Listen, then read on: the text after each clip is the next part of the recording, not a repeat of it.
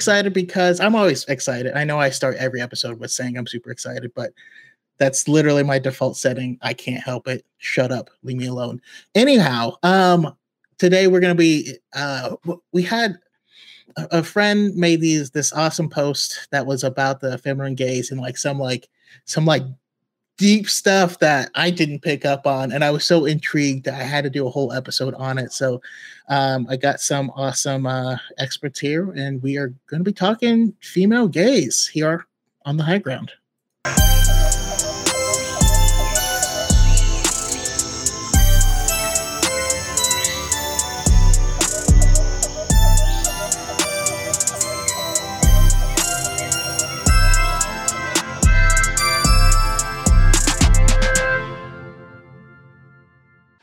Hello, everyone, and welcome to the high ground. How's it going? Um, yeah, so we have uh, two uh, new guests. Uh, everyone else has been here or on adjacent podcasts in, in other capacities, but um, I'm still excited to talk and get everyone's point of view. I'm going to start by going around the room and kind of asking, you know, who are you? Where can we find your awesome content? And um, man, today is, is Last Jedi Day. There's been so much love in the community towards this film that I'm just like, I'm, I'm loving it. So I got to ask, what is your favorite experience in the community? Uh, and we'll, yeah, we will start with, um, we'll start with uh, Miss Eggy on this. Sure, of course. Thank you so much for having me back on. Um, Rhonda, Kiki, it is so nice to finally like meet you guys in person ish and get to talk to you. I was so excited about this. And also, I did not know Brandon that you were going to have girls with sabers on here. I love them. Um, oh gosh, this is such a treat. I saw the icon. I had to kind of contain myself. I was so happy. Um, so this is just going to be great. Um, so my name, I go by Miss Eggy on TikTok, Miss Eggy28 on uh, Twitter, and I just kind of post whatever I want. It's mostly Star Wars stuff and kind of nerd adjacent stuff, but I mean, it depends. I sometimes I'm in the mood to talk about Dune. Sometimes I'm in the mood to talk about, you know, Anakin for the fiftieth time. You know, who knows? You know, sometimes it's it's you know, it's just whatever I'm in the mood for. But sometimes um, it's Vegeta thirst. Yeah, yeah, Vegeta, Vegeta thirst. I, it was I. It was funny. I quit. Like I was at a con this weekend and I bought like a sweatshirt from a girl and it, it was like a Vegeta sweatshirt and we talked about his butt for like ten minutes and then I went back there the next day in costume because a friend of mine who wasn't there was like, "Oh, I liked that." You know, sweatshirt you got. Can you get me one? I said, sure. I went back there in costume and I was like, oh, I don't know if you remember me. I was here yesterday. And the girl was like, Yeah, we talked about Vegeta's butt for 10 minutes. I'm like, Yeah, that was me. so uh so I definitely, yeah, I guess made it made an impression, right? Um, but yeah, so uh, I'm really excited to be here today to talk about the female gaze in Star Wars. It's going to be great. And Brandon, you had like a, a like, what's my favorite experience in the fandom when it comes to the Last Jedi? Like my favorite memory of the Last Jedi, or was it something else? Uh, yeah, well, I'm, I'm actually going to have you uh, hold off for a second because sure. I, I'm looking at, at my chat right now. Uh oh.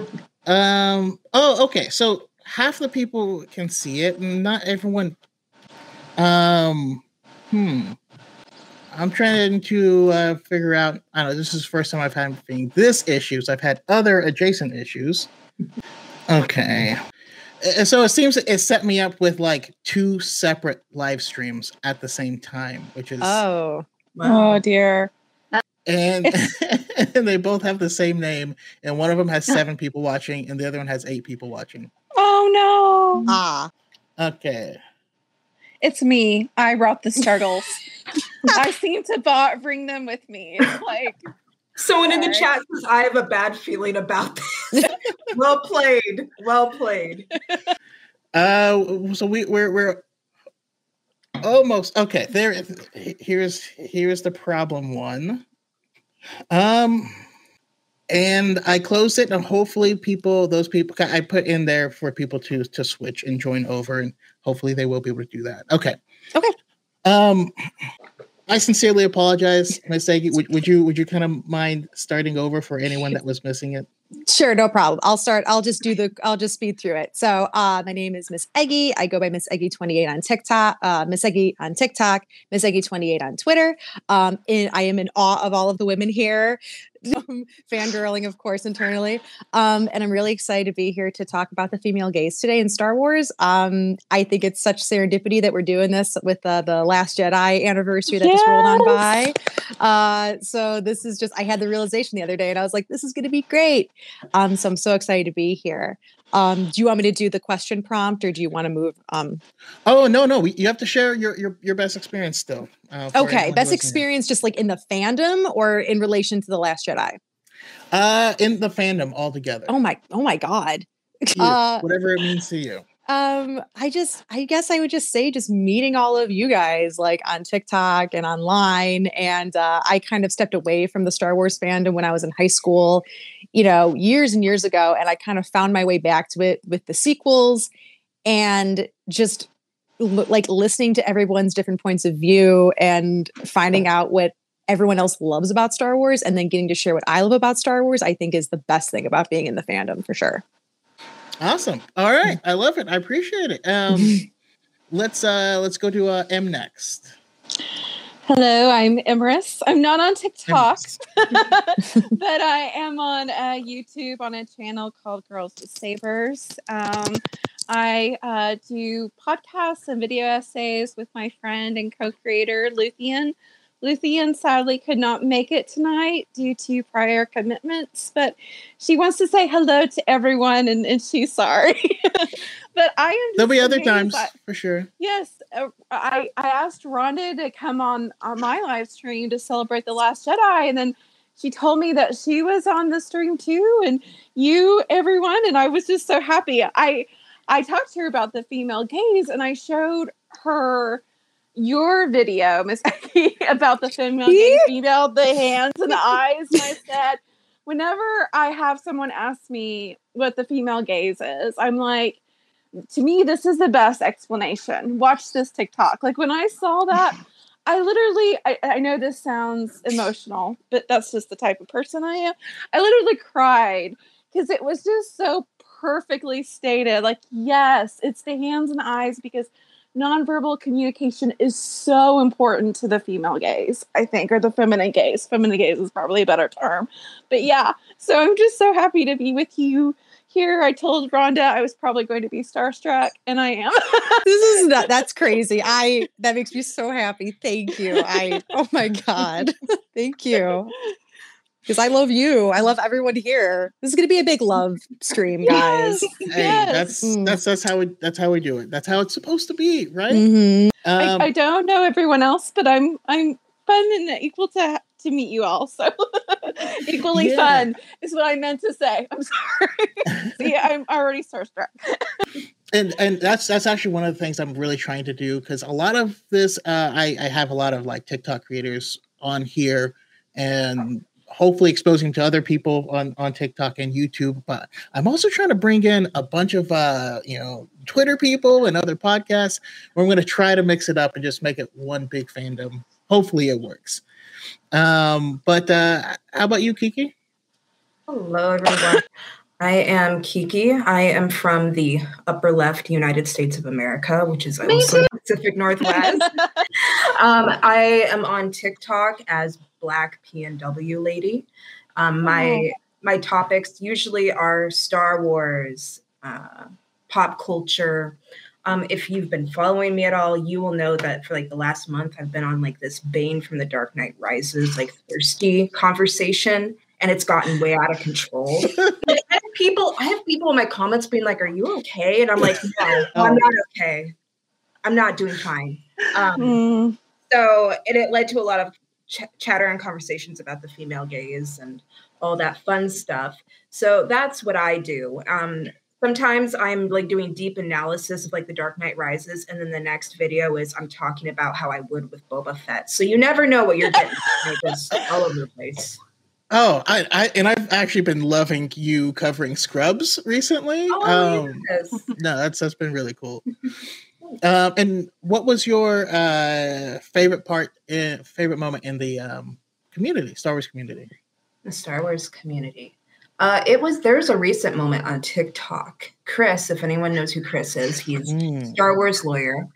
Somebody made a video that they were like, "Oh, this these people are carrying the Star Wars fandom," and Chris jumped on and he was like, "There's more people carrying the fandom," and he put up all these diverse creators. Oh, that's in the Star awesome. Fandom, and it it became a moment that actually extremely interconnected the Star Wars fandom, specifically the diversity within the Star Wars fandom. So that was Mhm. Ah, awesome. I love it. And uh last but certainly not least, we have Rhonda with a book. Um, yes, so that is who I am. Thank you for answering that for me. Um, Sorry. um, I am also on TikTok. Um, I'm Rhonda Talks About Books, T O K S.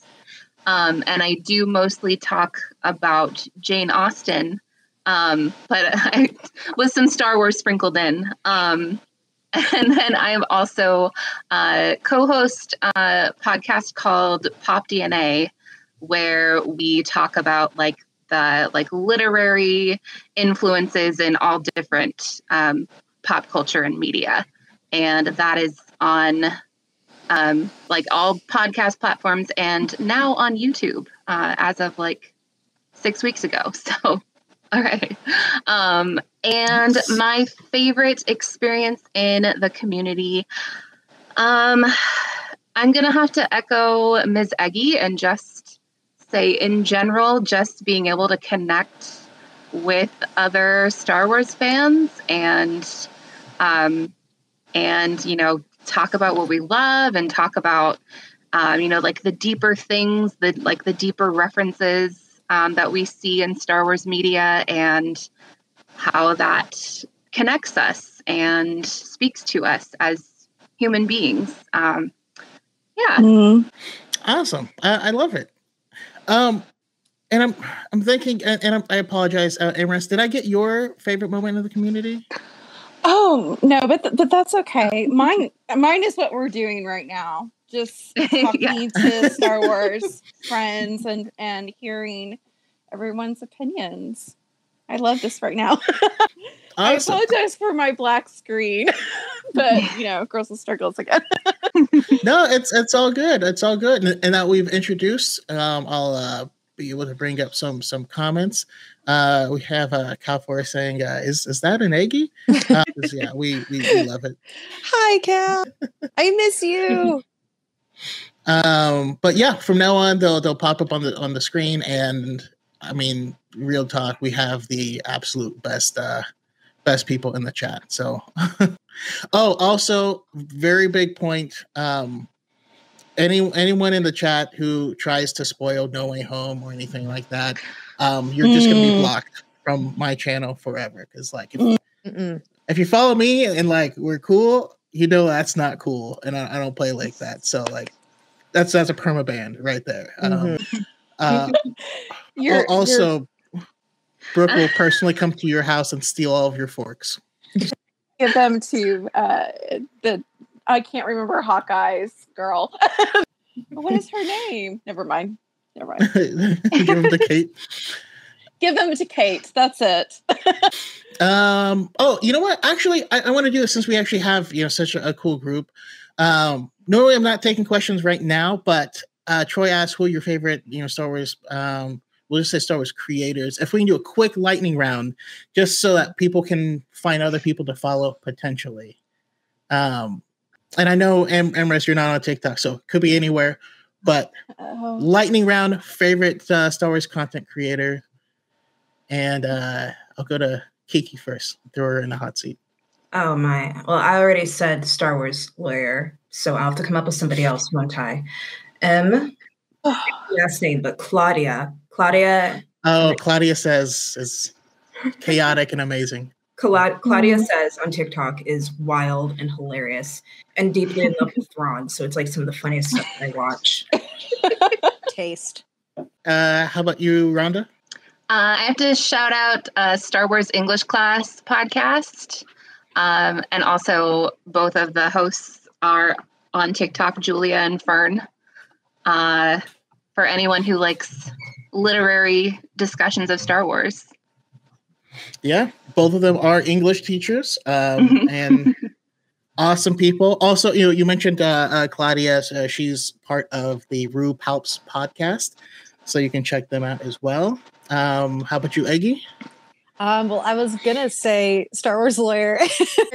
um, I I have to give a special shout out to Fern and Julia, of course.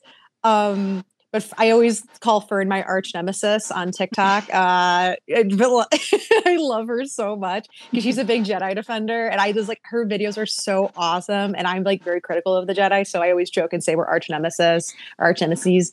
Um, she's the best. Um, she always makes me laugh. Um, I'll give a shout out to uh, Megs for sure. I love Megs. She is one of the most wholesome and positive, like you know, like I never want to push like I, I never I sometimes I'm careful to say like, oh, they're so like wholesome and positive because I don't want to mm-hmm. like, you know, kind of put them in a corner or kind of like put them in a box. But Meg's content always makes me smile. It's so warm. It's so she just like seems like one of the most genuinely kind people on the internet. And she's me and her just I just she's my race stan buddy and um and I love her. She's the she's the best.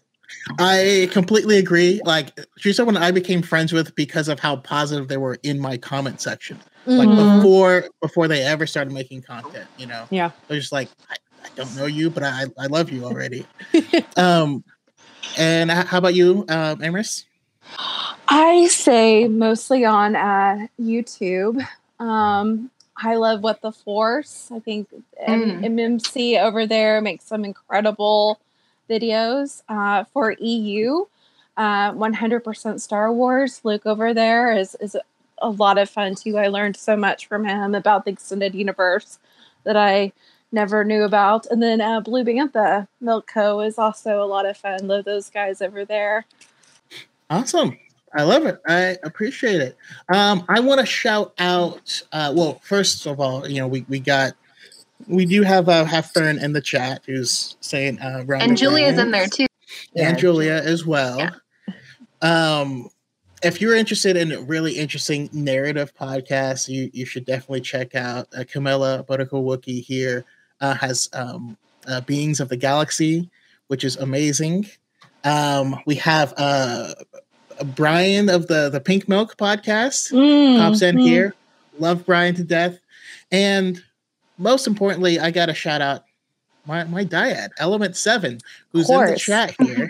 and I'm a little offended. None of y'all said it, but you know, that's that's cool. I was just like, it's a given that everyone follows him, right? I, yeah. okay, that's that's fair. That's fair. um, uh, he he has a podcast called Dyad and the Force happens on Saturdays, and I hear his uh, co-host is very handsome. Um, anyways, uh, yeah, let's let's jump into it. Um, just to well, let's. I, I want to get into like what the the feminine gaze is and what the male gaze is and why is it worth noting. Um, and of course, what, what we want to do, you know, open conversation. I want to hear everyone's thoughts and feel free to like. I don't have to call on you, but I will for silent for a long time. um, but I'll I'll ask um, uh, Emrys to, to start. Oh, dear. I, I, think at first it's important to note that fem gaze and male gaze is film terminology. Um, and I, I think because when we talk about male gaze, it's usually in a, a negative sort of manner. So I just like to say right now, this is this is film. Like we're we all have masculine and feminine and part of ourselves. But male gaze is more looking um, from uh, more of an objectifying nature. It was a it was a literary or a film a, a feminist theory device of when we look at film we are usually looking through the male gazer, the uh, objectifier. And when they look at women, they usually look at women as objects and not as people. And so we see this in movies all the time. Like a good example of that, the classic example is Alfred Hitchcock's.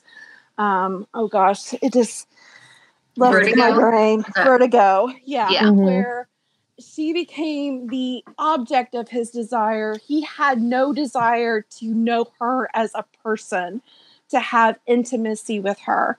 And so that's the the breaking point for me is fem gaze is more about not seeing a person but knowing a person through through intimacy and what is that but the last jedi the last jedi is not about skills or uh, becoming a jedi you know it's more about Rey finding herself of who she is as a person first and foremost, and knowing her dyad, her other half, as a person first and foremost, not as a shell Kylo Ren, but who he is, the worst and the best of him, and the worst and the best of herself too. Sorry, that was too much. No, no, it was perfect. That was, that was beautiful. Yeah. Um, I mean, uh, do, do everyone else what has uh want to elaborate on it? I think um sorry, I didn't talk over anyone, did I?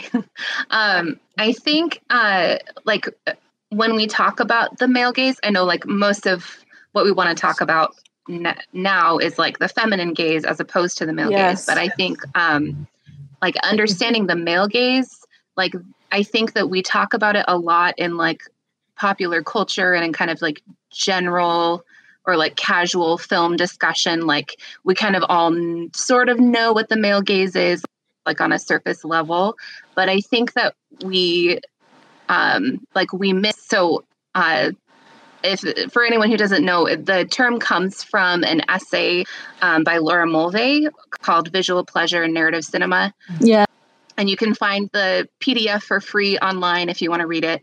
Um, but uh, a key component of the male gaze that Mulvey outlines is not just like the objectification of women in a film or within a narrative, but also the the viewer identifying with a male protagonist is a key yes, part yes. of it.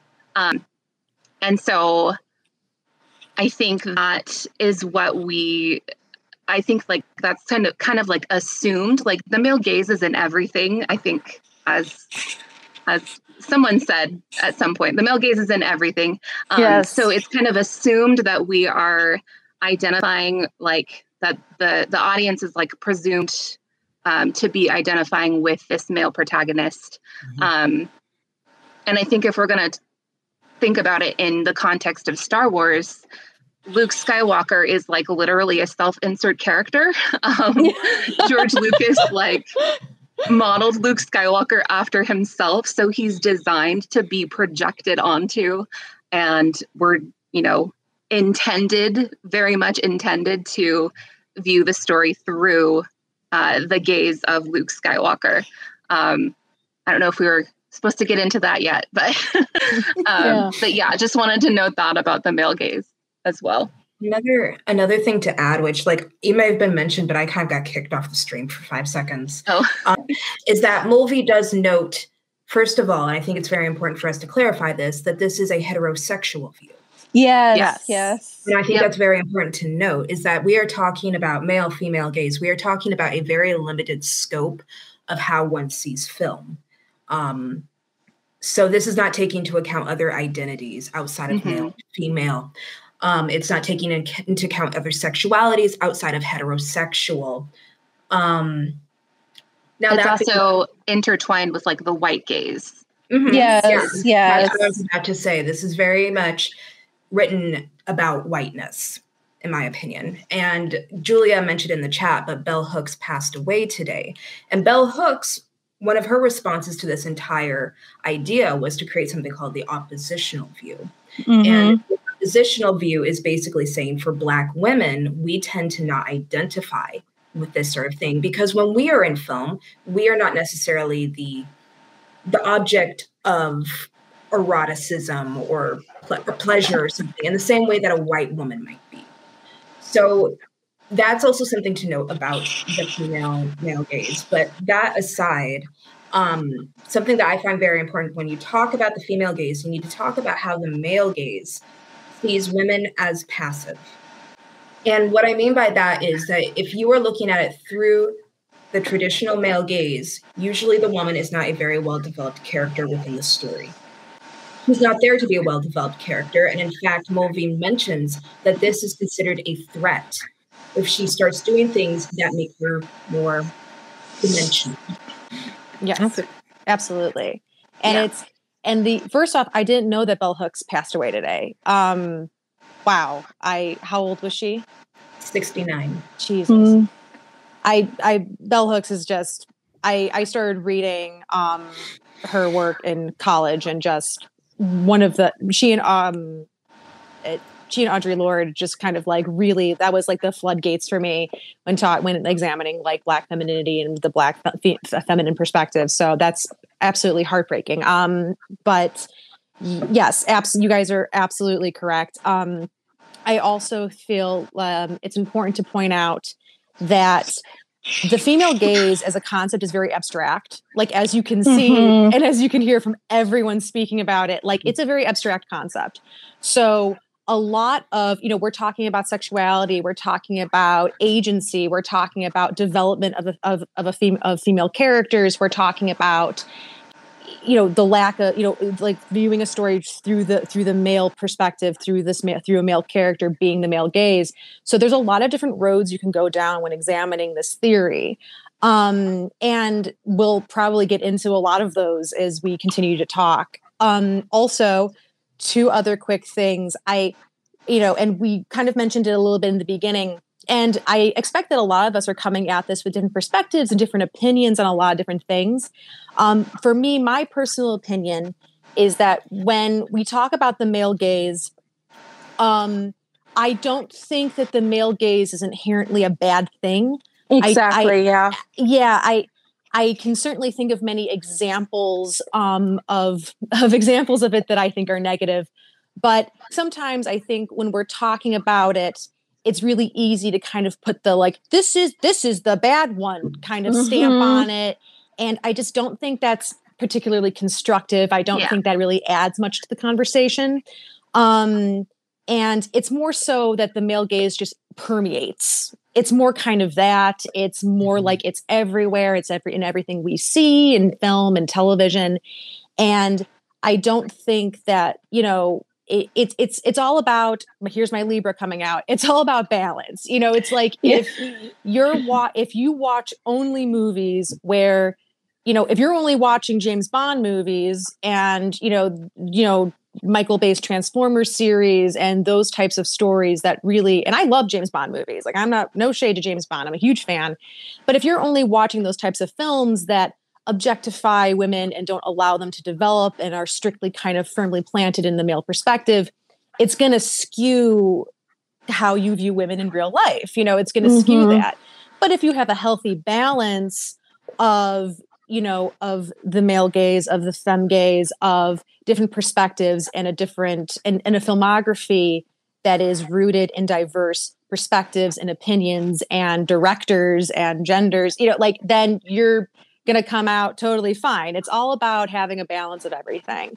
Um and the next the last quick oh well the other quick point i want to make is that i'm so flattered that uh that and it's mel right is it mel Uh, em Emrys. and Emrys, sorry, my I, my apologies. Um, Emrys, it, it, I am so flattered that you loved my video on the female gaze. I, that just warms my heart. Um, but it should be noted that that was you know it's a, that's a sixty second video. Um, and I always tell people who compliment me on it, like, or when I get nice comments, I'm like, this is a jumping off point. Like Yes. this is jumping off. Like this is very like you and I remember I pinned my last comment I pinned, I was like, the dialogue and the conversation has developed so much since when since after I posted this video and it's only maybe about a year ago. Like the conversation has changed. Like, please, you know, don't let this be your only kind of exposure to the concept of the female gaze. There are so many other perspectives from from you know from i from women of color from queer women from and i am queer but you know other queer women and you know and also non-binary people i do think can be involved in this conversation. I think when we talk about the male gaze and the female gaze it's really easy to kind of lose the non-binary perspective because non-binary people have feminine and masculine in them as well. And i think that their their opinions should be absolutely voiced here. So there's that.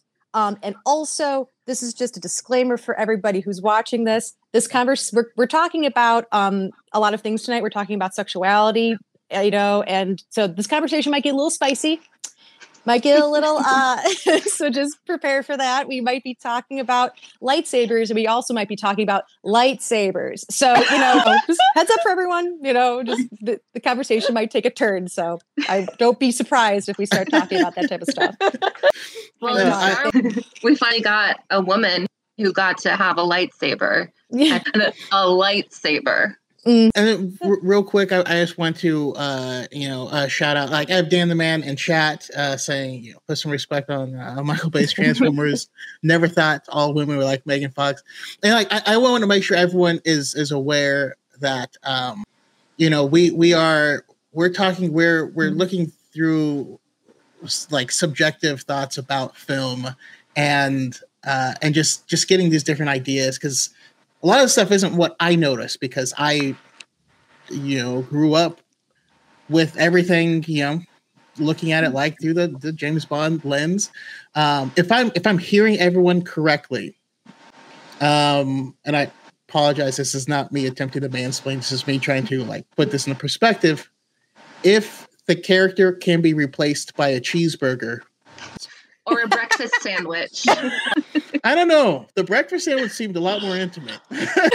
It was. if- you know, if it uh I'm just like, oh no, I looked at a cheeseburger like that like three days ago.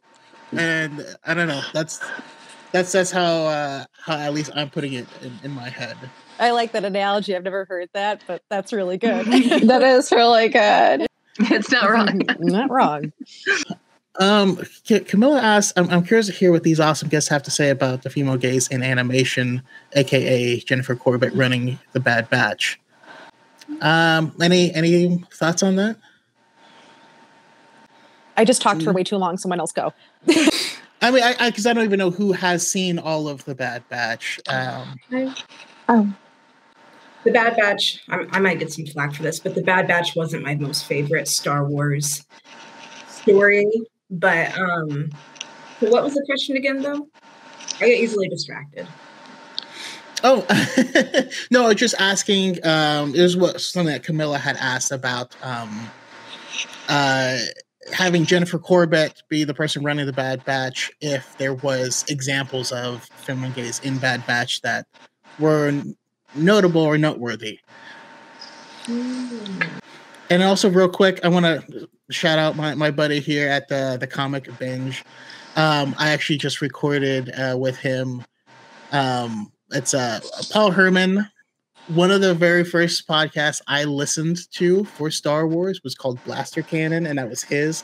Like, um, his and some a couple awesome creators like five years ago, and so there were some really cool people that I thought about. Um, that made me want to start making content. So I got, I got to shout out my buddy real quick.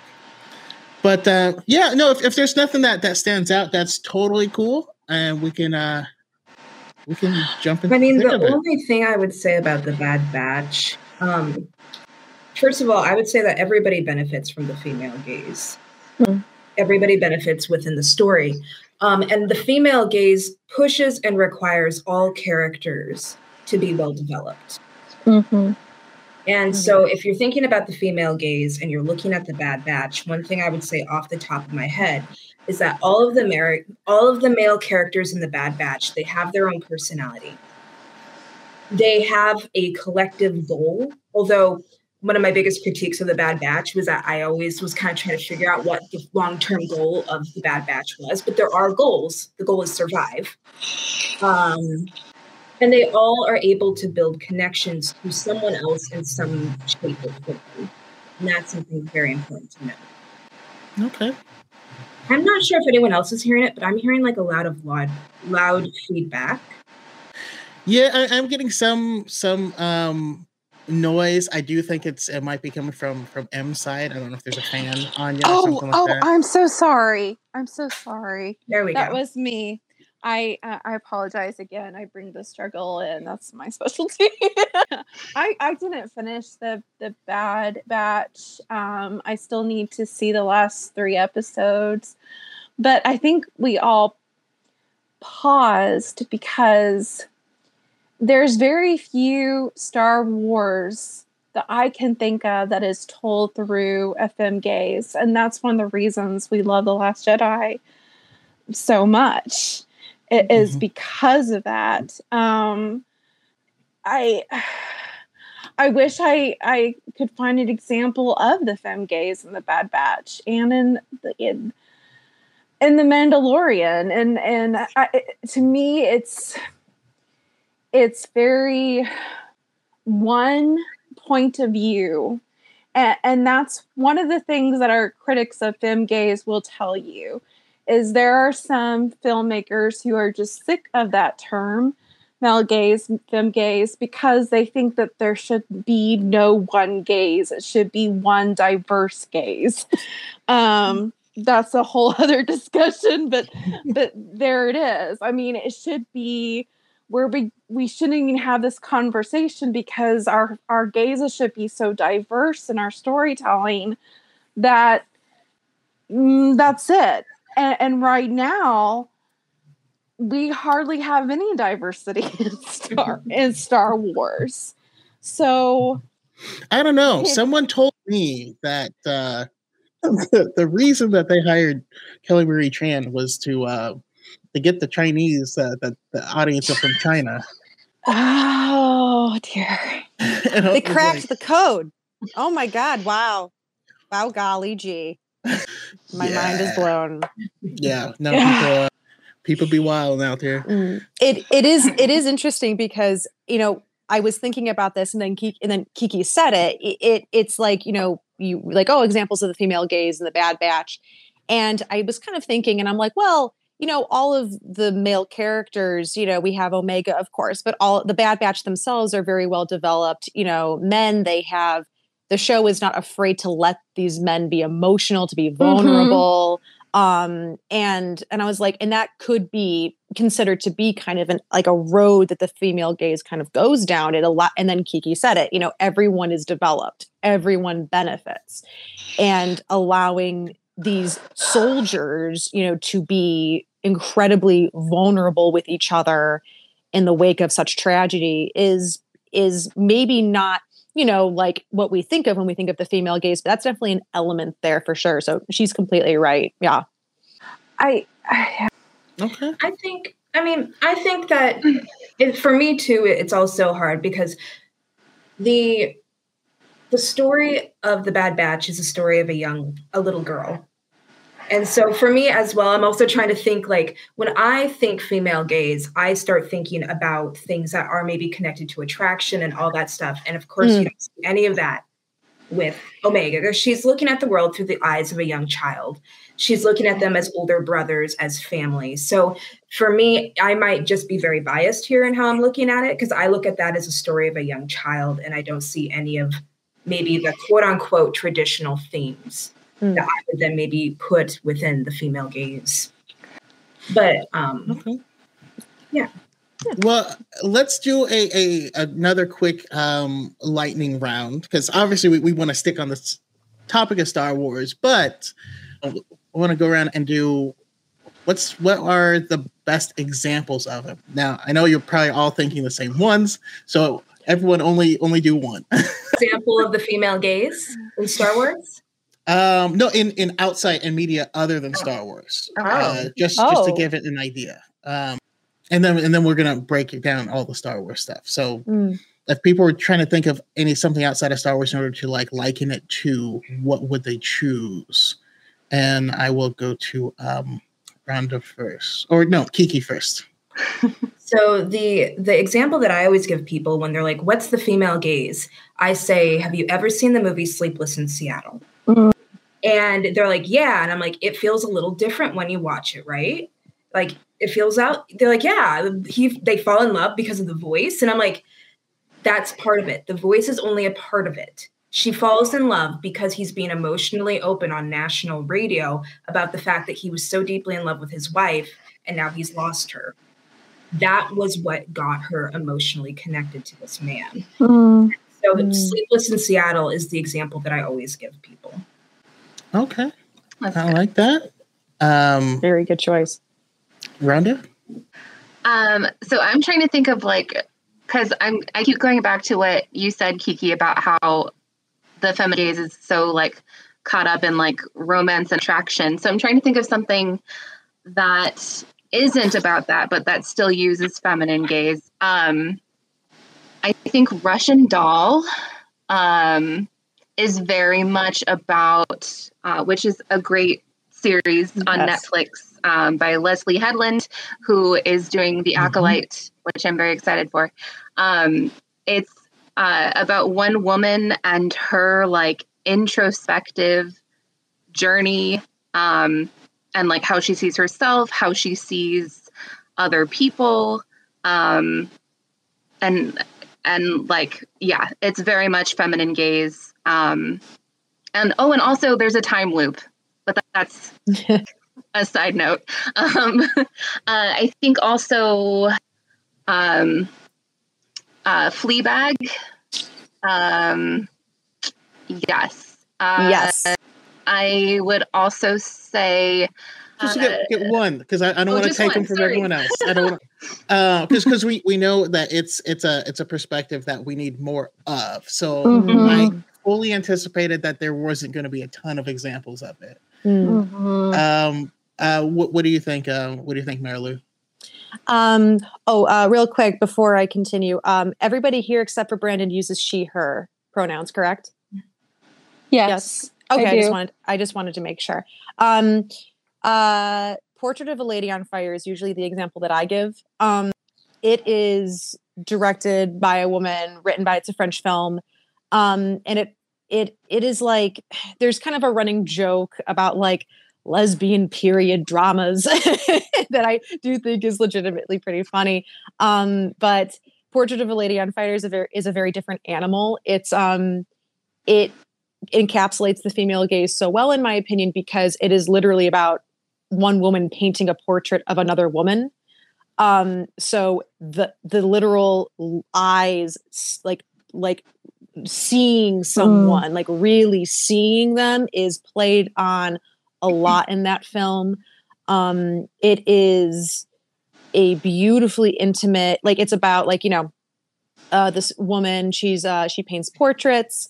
Um, she is hired to paint the portrait of um, a woman of higher standing than her who is being married off to a man, I think in Italy, if I remember correctly. And the woman whose portrait she's painting does not want her portrait painted. She doesn't want to be painted. So there's a lot of like, you know, the the entire time our protagonist is trying to kind of catch a glimpse of her but she's always wearing like lace around her face like there's a lot of push and pull between the two of them and when that wall finally calm, comes down and they really see each other there is it is so intimate and beautiful and and passive and soft and um there, there's a there's a scene where it's actually like a portrait like a, like when she's painting her portrait and it is one of like one of the most impactful scenes I've seen in a movie in a very long time. I do legitimately think it might I don't use the word like this movie's important or like this movie is like has is a, is a work of artistic genius. I don't use those terms lightly. I think that Portrait of a Lady on Fire falls into that though. It's it is like so it's the type of movie where it's like raining out and I watch it then I cry all day. So yeah. Okay. Um awesome. I will have to to watch that. Uh I, I myself am like one of the stories I'm tr- trying to write has a has a female protagonist and there's so many times where I'm writing something and I'm like is this is this what I, I like do am I allowed to write this? Like I don't have the software uh I think to fully understand it, but ho- hopefully this will this will help me get a little bit closer. Mm-mm. Um, uh, how about you, Emrys? Um, I, I was trying to trying to think, and I think because uh, so many of the examples that I would have said have already been been used. But um, I love period films, and the reason why is because so much of it is told through nonverbal communication. So much of it is told through a mask where you basically have to read signals to understand a person and really dive deep. So, like uh, Pride and Prejudice, Emma, to me, are Jane Austen is all about seeing the perspective of women living in a very patriarchal viewpoint and then ripping that viewpoint to the very truth of that person, all of those people in, involved. And you do see hand and eye um, contact in Pride and Prejudice and this new Emma as well. Um, I really love it. Are those the strongest examples, especially Emma? No, but they're the examples that I could come at that point in time. Um, I'll just I'll just stay there, but I would uh, recommend. I've I've been reading a little bit of Brey's um, article about the female gaze. She is taking it to a level where it female gaze is not just about um, seeing well developed characters it's also about seeing the world through um, through that female character taking down the, the patriarchy through a feminine way um, and she includes trans women in that discussion um, devoted to representing women's experience, including those of trans women's in ways at the foreground that position on subjects' desire. So I'm just wondering if maybe, like you've been saying, that the fem gaze video has increased in conversation, maybe fem gaze has more diversity than once we thought. Do you think that definition helps, or do you think that definition? is still pretty solidly masculine and feminine. I don't I hope I'm not stepping on anyone's toes asking that question. But when I read that article, I wondered what other people would have would think about that. Because like if our me, if our categorization is too gendered with mm-hmm. when talking about it, mm. Mm, yeah. Because I I to me when we, we started talking about well are the characters well developed are they seen as full people i think that is part of female gaze but i think to, hmm. to me fem gaze is not just about well developed characters because i think we can experience that through male gaze too to me fem gaze is more about experiencing the world through the eyes of the other, if if that makes sense. What um, I oh sorry, go ahead. No, no, no. Like I'm I'm I'm talking about a very sensitive subject here, and I I'm asking these questions because I I do want to know can the fem gaze be explored in a more diverse way, or are we really stuck in the narrowness of it? because if, if I can, if we can, I can bring up more examples of movies. That's why I'm asking this question because I'm like, I have more examples, but would would it would they fit in the criteria that's been presented? Does am I making any sense? I apologize if I'm not. I, I, I no, I get it. I understand. I, I don't. I don't have the answer. basically, yeah. Uh, I I think that's why, like, when we were initially talking about it, like, whenever I talk about the female gaze, I uh, always point out how abstract it is. Like, I'm yeah. like, this is a big net. It's yeah. a big net. Mm-hmm. Like, I I don't like to limit it. I know usually we view it through kind of the lens of sort of romance and sexuality, but right. I don't like to limit it that way. I like to be like super abstract. You can come at this from any different angle. There's so like if if like let me put it this way: if if the four of us we're told to write if if like we had a professor let's say we're all in college we're working on our doctorates or whatever you know and our and our professor says all right you know this is probably more undergrad but like our professor is like all right write me an essay on the female gaze. I guarantee you that all four of us would turn in something completely different. Like exactly. I, I i guarantee you. Like so i that's why i usually like to focus on you know how abstract it is and if it feels female if it feels fem gaze to you it it can be considered it that's usually right. my approach. Yeah. Well, and like Mulvey, when she wrote this, like she wrote about the male gaze, right? Yeah. Mhm. she never gave us any definitions of what was else was out there. She Mm. was specifically talking about this is the male gaze. She was defining it. She was talking about how, you know, it is a medium of looking for pleasure and all of that. So that is literally the starting point that everybody kind of got. And then from there, there's not been a very clearly defined And of from what. Yeah. from what I'm hearing, nor should there be. You know, Um, yeah. like yeah. Yeah. I just I- thought of two of my favorite of, of two of my favorite films. One of which is um, Eternal Sunshine of the Spotless Mind, and I feel like watching these two people where that uh, intimacy was removed, um, but they still feel the connection versus someone that is viewing uh, her through a very, I don't know, what would be pleasure driven um, way, but using the intimacy learned from this other person and how that interplays. I don't know. I, I don't know if that might be considered part of it. And then another one of my favorite movies is The Prestige, where you have um, the character, you know, at the, when you get to the end, you realize that there's he has as a twin brother, and having the comparison with their wife uh, Yes. the entire time, where there is all these subtle, but they're still pretending to be the same person, and she's like, "No, you don't love me today." Yeah. Um, but it makes it feel more special on the days that you do, and you find out why that is. I don't know. I'm curious if those two examples kind of fold in somehow. I love the prestige example. Uh, you're I love the prestige as, prestige as well, and you're completely right. I I I think that like yeah, like that's like the difference between.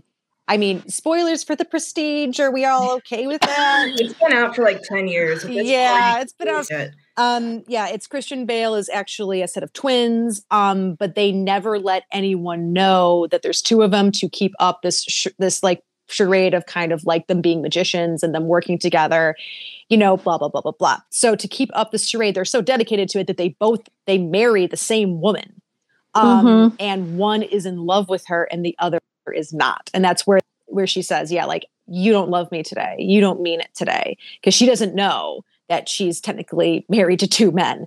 Um, and uh, but yeah, I feel like you know I always say that like the female gaze, the male gaze is seeing it. The the male gaze is looking at someone, and the female gaze is seeing someone. Like yes. it's this like so you have one version of the twin that looks at her and the other one that loves her sees her like it's Mhm. And it's a very abstract kind of subjective way to put it I, I said that to someone once and they were like i have no idea what you're talking about like i don't and i really don't blame them because it is so kind of abstract but like i think that's a good example brandon i, I like that that idea of looking versus seeing Yes. Yes. Well, and I would also say, like, within the female gaze, I think that it removes women from this passive position within the story and it puts them in an mm-hmm. active position. And what that means is that the female character is no longer having to accept crumbs from the male character. To be attracted to someone, to be in a relationship with them, you do have to bring something to the fucking table. Yeah. And if you are an active person in the story, if the story, if you are an active character in the story, suddenly the person that is attracted to you, they have to bring something to the table. And what that forces is for usually in this situation, male characters to be well developed, for them to have a personality, for them to have goals, for them to put in effort to get the attention of the female character. And so when I go back and I say the female gaze literally helps everybody, that's what I'm talking about Mm. this forces the male characters to connect and have traits that I think are traditionally attractive to many women. Yeah. Yeah. Or or anyone. yeah, yeah. Yeah. Anyone. Um. Yeah, I've been reading a, a lot of uh, from Brey. Um, that's I'm, that's who I quoted about how she includes trans women in this discussion of of the female gaze. And one thing that she says, like she has six qualifications. I pulled up the quote because I just I love it because it helps me define the scope a little bit more. But she says the female gaze is a story that calls into the question of the patriarchal order? Meaning, is she calling out the system that oppresses her and is by doing that makes her um, more of a of, of an indi- individual. And that's one of the reasons i think um, that it's more diverse than we think femme gaze is. Or according to Brey she sees more possibility of diversity in, in this discussion i don't know my brain has been full of Brey I think you know I I'm pretty quiet on this because frankly I'm not a trans woman and I'm Yeah. not going to try to speak for them. I'm not going to try to speak for from experience. Yeah. So that's why I'm sitting here quietly because I don't think that I should even try to broach that subject because I would overstep very quickly. oh, um, yeah Oh, So get- that's why I that's why personally I just don't feel like I can offer any commentary on this. I, I didn't necessarily mean let's discuss it from a trans woman point of view. I, I meant it more of um, diversity as as a whole. Like what I don't know. I'm I'm asking the question because I you said something that just really perked my ears and and I I guess I wanted to know more is you said that this is very much of a uh I'm trying to think of the words, forgive me. Um but male and female gaze is is more of like um Was We're it talking like- about like the limitations that those terms yes, present. li- yes. limitations. there's only two identity um well is that right? uh, too too many identities. So that yeah, Yeah. I wasn't necessarily talking. She mentions trans women, and that's the reason I was mentioning trans women in this. But she's talking more about the the fact that it's not just about um yeah i'm sorry i'm i'm the, these thoughts are like more of like uh not baked in my mind. That's why i'm not very articulate about it and i apologize. But to me i just feel like there's something more in this than just well deve- developed characters. There's something more in the female gaze than tearing down structures that mean to suppress. And that's one thing that I see in. Okay, here it is. This is what I was going for. And I didn't realize that I had to spew out nonsense to get to my point. But if you look at Pride and Prejudice, if you look at The Last Jedi, if you look at Women on Fire, if you look at all of those, all of those women have a key component of they're not just falling in love they're just not being intimate or knowing someone or feeling the seeing this whole character. They're also tearing down a structure that prohibits them from feeling and doing and being who they truly are. And the last jedi you see that with Rey and deconstructing the jedi order with pride and prejudice and sense and sensibility. You see it um, with the, some of the more stern patriarch that tells what a woman should do and what a woman should not do. Um, so, so that's what I'm talking about. Like, it's not just about knowing a person or or having well developed characters. I think also in the femme gaze, it's about a revolution as well. And so, hence, that is the diversity. Am I making any sense?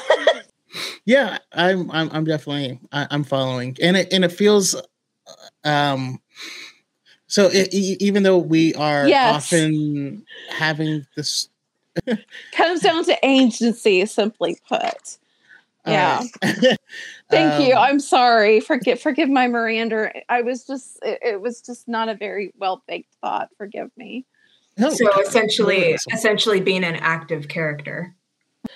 I know an active character, yes, but I think also part of the female gaze is about tearing down restrictions as well. Because the male gaze again is is not just objective, it's that the story and everyone around it is a- around you.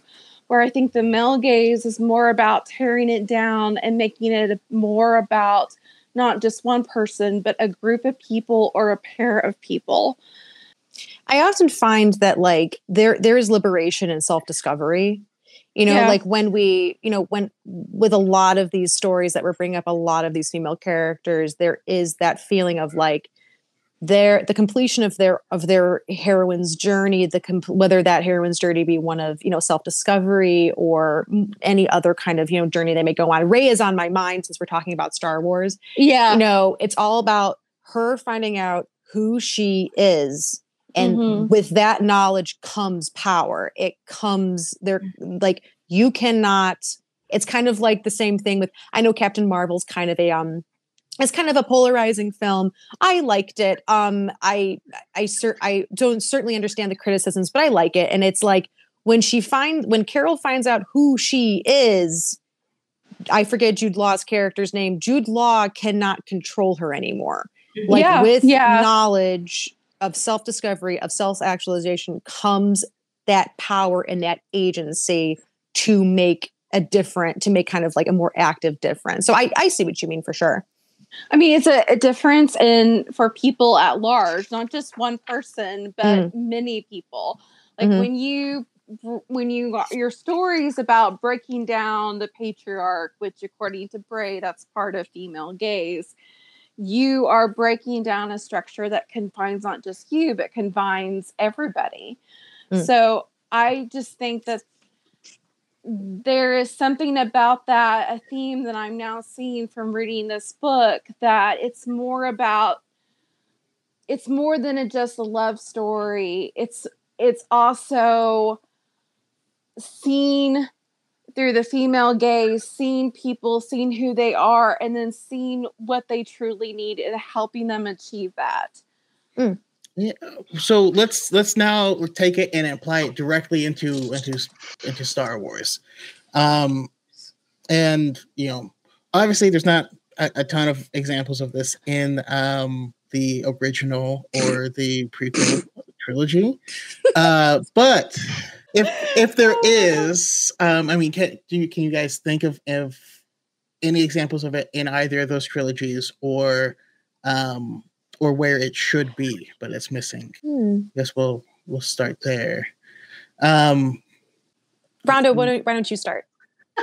Um, I uh, somebody in the chat way back, uh, I think it was Brooke mentioned um, the episode of The Mandalorian, which is in the original trilogy era, um, I, which I don't remember which episode it was. Um, The episode, I think it's episode four with Omera, correct? Yes, yes, that one. Um, and I think Yeah, Kiki, didn't Camilla you do a video about this recently? About how like you can like you don't even see his face, and yet he's personified through through Omera's. Like we don't really see through her gaze, but but um, yeah. So like the feminine gaze is like is personifying the object of desire rather than objectifying.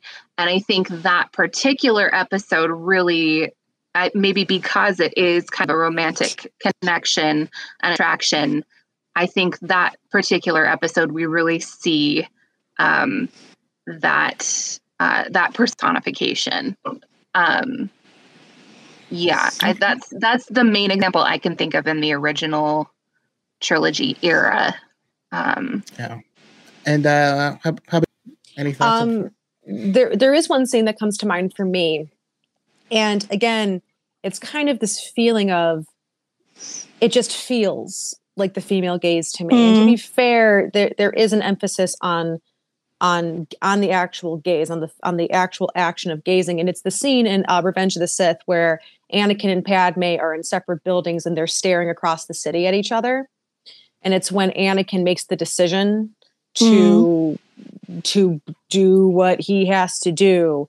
It's just even though the result of that particular moment is very you know is violent and it's very um it's you know it's it's very masculine you know it's like this very like he's like i'm gonna go do this thing you know and um there is such a quiet the quiet passive intimacy of that of that scene and how there is no dialogue there is no physical touching it is just two people looking across the city at each other. They maybe don't even know that they're that the other is doing the same action they're doing.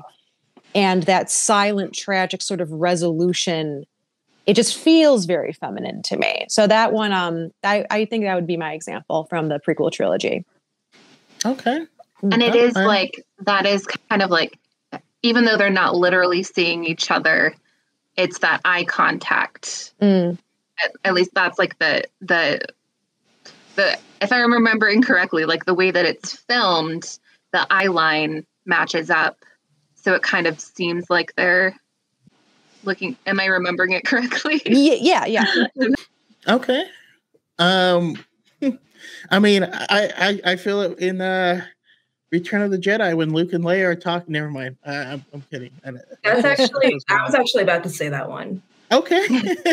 no, I mean, so it's I wouldn't ever classify it as a romantic scene, but I think it's a scene where you it's really centering down on Leia talking about at the time like her memories mm. about her feelings and it's it's a scene that is centered both on Luke and Leia connecting with each other, but also on Leia expressing her emotions in a way that she frankly doesn't get to do um, in such a, how to say, it's such a peaceful setting because she expresses her emotions a lot with Hans, but it's usually yelling at him because he has pushed the last damn button with her. and, you know, as I get older, I understood Princess Leia so much more. I was like, oh, like there's this. Sorry, I'm, I'm on a tangent now. There's this great line in like Empire Strikes Back where she's like sitting down, she's like, one of these days you're going to be wrong, and I hope that you're. I'm there to see it. And I was like, I understood that level of rage. Definitely felt that toward somebody in my life before. Um, but in Return of the Jedi, it's a much more peaceful scene. It's very quiet, and Luke, the way that he's looking at her, of course, it's his sister, but he's just sitting there like looking at her with so much love and affection. And it's mm. a brother sister love and it's just very sweet. And i think that's something to also mention what i would say about the female gaze is it's not necessarily romantic. It can be but it's not always. Okay. Mm-hmm.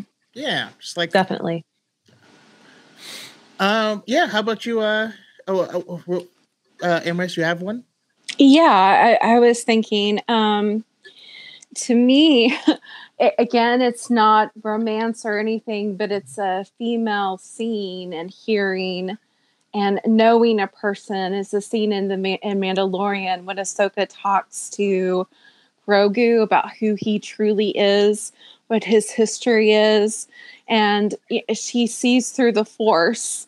And maybe that is a part of a femme gaze. it's not just looking at the eyes of the person, but the who they who they are, what their story is, what they have felt, what they have seen. I mean, that was like a parent and child finger touching scene when she takes his hand is they now know each other and Ahsoka is now the living person that knows and has felt the, through the force Grogu's story.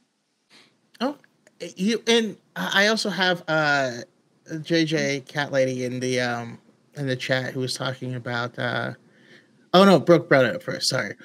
Um the, the kiss and attack of clones before they go into out into the coliseum uh feels very feminine. And mm-hmm. I, I love that scene and the framing of it.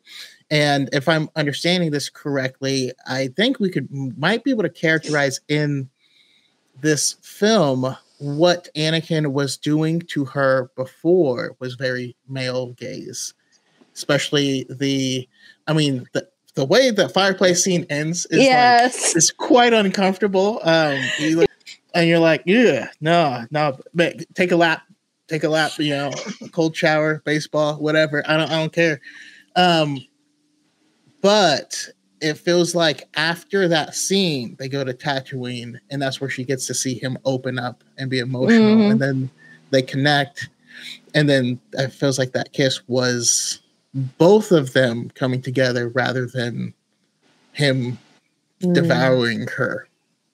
Mm. If that makes it's a perfect flip flop of what the Last Jedi is. Like the fire scene took Rey and Ben together, and then it took them, pushed them into the Coliseum of Snoke's throne room so they could fight together.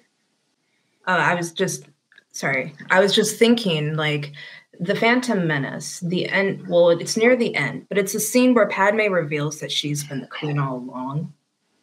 And I don't know if it would technically even be considered the female gaze, but it's a scene that has always struck me as being this moment where you realize that this young woman always had agency. She was just standing down and waiting because that mm. was that point was to not be noticeable for the whole movie. She didn't want attention, and that was the whole point. And so I know that there's like that was a moment that like I just remember being a very young girl and just being blown away by the idea of like no, this woman who's very pretty and that you like throughout this movie, uh, she was being strategic this whole time. There was a strategy to everything that she did.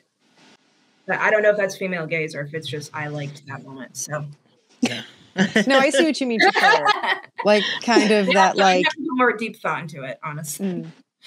Uh, well, well, let's let's let's let's jump into uh let's jump to the the sequel trilogy and we can kind of spend the last uh you know the rest of our time in here because there's a lot of examples um i know there's some uh hand gestures and lightsaber grabbing to, to, to discuss um but yeah what what jumps out at, at you guys uh if i can go to i'll go to um to Imran. oh uh, gaze in the last jedi I, I think pretty much uh, the whole movie is fem gaze. Um, I, I think one that I, I just talked to someone about is the shirtless scene with Kylo Ren. Like, if you look at that at at first, you think he she you know that might be an aversion of the the male gaze because she's looking at a man's half nakedness, but I think in the fem gaze perspective, and truly, I think it's the fem gaze because she didn't want to objectify him. What that scene truly is is is Rey seeing him as a man, not a monster, not a machine like Vader, but someone who is scarred and broken, um, someone who is wanting the truth of that night to be known by someone of look this is what happened to me with with luke. Um, he wants to be intimate with her and she finally decides that she's going to go and discover the truth for herself about herself too. So that scene is not just a man appearing and being naked uh, so we can oogle him that scene means so much more in the fem gaze of, of Rey seeing who who Kylo is. He's not just a murderous snake. He's a man who has been through so much and was betrayed by his uncle that he truly trusted. Yeah. Um I, I, I need to I've been meaning to add that to the TikTok audio with Rey being like, hey, this looked pretty good.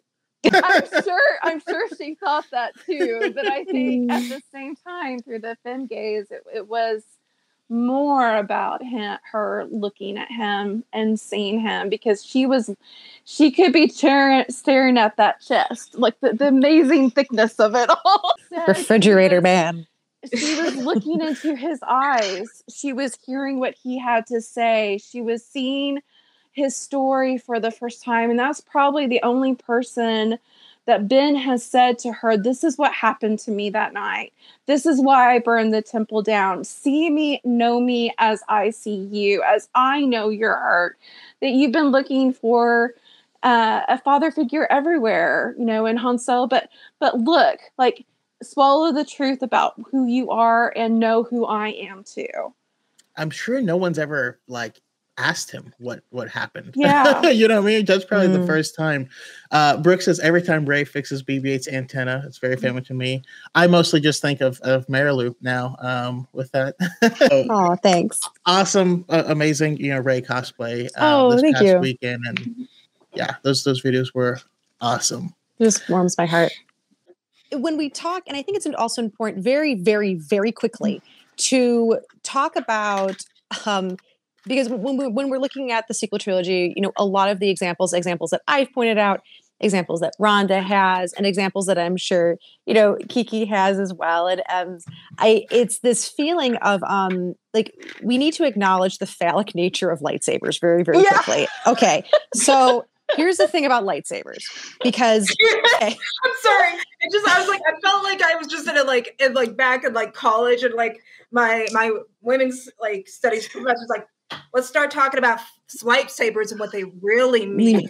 yes And we're all but like because here's the thing so i posted this video about you know this the scene um in fact and i'll use that scene as an example the scene where uh ben flicks his fingers and Rey's hand comes up and grabs the saber. And i was like this is very sexual. And this is very feminine gaze to me because it's not explicit sexuality but it is sexual through um imagery and through implication.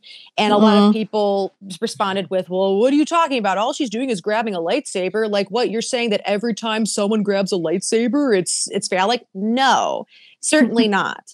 But what we have to acknowledge about lightsabers is that lightsabers are so phallic in nature that it's almost funny like it's it- you know it is funny it's hilarious like they might be the most phallic weapon in fiction because like when we're looking at phalluses, you know, we're, we're looking at swords, axes. Like it's getting it's getting You spicy. I told you. Tootie the cast at this moment. This, this is moment. So, not not to throw you you off, but like like it, though. this makes me think of like like um someone like General Grievous, who's like the lightsaber is Oh, what yeah. makes me tough, oh, and Oh, that's yeah. why he goes overboard with it. And you're Yeah. like, oh, He's compensated. You know, But it, Sorry, it's like no, you're fine. It's it's hilarious. It's goofy and crazy and wacky. Of course, it's funny. But when we're looking at phalluses in fiction, like like phallic on weaponry, we look at swords, we look at axes, we look at the, those types of things. You know, they're unsheathed, they're blah blah blah. Okay, got it. But the thing about a lightsaber is that a lightsaber, in of itself, the hilt itself is is realistic is probably more than an axe, more than a sword, realistically phallic. And also, like, you guys, you turn them on and they grow. Okay. Like, it's a thing. It's a thing. It's, I don't know what else to say. I'm sorry. Like, but it's hilarious. Okay. It's, and now, do I think that, does that mean that every time someone uses a lightsaber, it's sexual? No, of course not. But sometimes it is meant to be. And, you know, when we're looking at that scene in The Last Jedi, that shot, that continuous five second long shot of Kylo moving his fingers and Rey coming up and grabbing the saber. Again, it's passive sexuality. It's not explicit, but at the same time, it kind of is. It's this is, you know, performing a certain act for your partner. I don't know what else this. Like, I'm just saying that when he flicks his fingers, every woman, every femme presenting person in the audience went, oh, okay. And every man went like, huh? Like what? You know, and and I don't blame them. I'm not saying men are silly man. Like, no, of course not. I why would you? But I think in the in that context, with that motion moving forward and leading into Rey coming up and grabbing the saber, a saber, by the way, that Ben perceives to be his. Yes. Okay, it is sexual in nature, and I think that's a really good example of like the female gaze being utilized by Rian in the Last Jedi. You know, in a, in a sexual way. So I we're, I said phallus, I think 50 times. Anyways, moving on. He was very proud of you. I said somewhere there's a women's studies professor that is very proud of you. Thank you. Um, no, but like when you were talking about that, that was the first thing that I thought was when he does that motion and he's calling the lightsaber though, right? Mm, He's putting complete trust in Rey that she's going to catch it. Mhm. yeah. He's com- like he's doing something. He's like, look, I know that I can use the force in such a powerful way that I can pull this towards us. I know she's going to catch it, and so like it's also putting a lot of trust in Rey to handle the situation once he's already done something. he didn't so pull it I towards watched that himself. entire scene. I'm like, that is Kylo just not trying to do ever like this, oh, save the damsel in distress. It's like, no, I need to do this one thing, and then I know she can handle it from here. Yes. Yeah. Perfect. That, that's really cool Yeah. because I, I didn't really think about that. In, in the previous movie, it's that that belongs to me, and Mm. he pulls it, tries to pull it towards himself. This time, he didn't try to pull it towards himself at all. Well, it's also And that then it grew after she grabbed it. I'm done. And then, and then the uh, following fight scene got so hot and heavy that it burned the set down. Um, the one scene that I think of in The Last Jedi, and it might be a little surprising to say, but it's I think the first scene where they connect through the Force. And you know, she's like mad. She's like, you know, like, wait, wait, what's going on? How do you did it? And Kylo like is looking around and she's like spitting, but she's like, You monster, you did this. He's looking around and he's like, Can you see me? Because I I can see you. And it's just like this.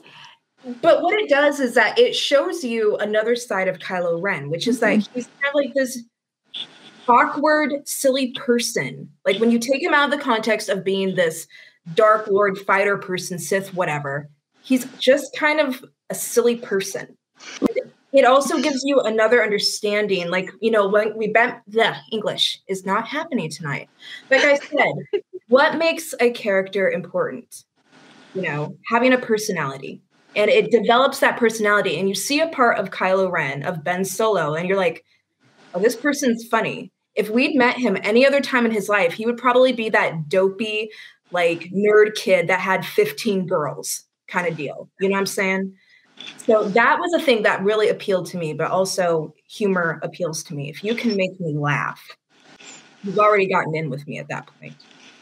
Well, it's showing how much he has the heart of Han Solo too. Like he slid like mm-hmm. Han. He had more of those like really awkward moments that Han does with Leia. To me, that's the beautiful part of Leia and Han is it you you only see who truly Han is when he's with Leia.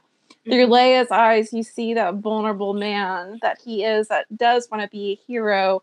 But when he's around with the other guys, he goes into the shell of machoism. to say he's another person with Chewie as well. He gets yeah. he, he but then again, like Chewie, what was it like the phrase is like there's a story of a man and the dog and Han is exactly. Yeah. Exactly.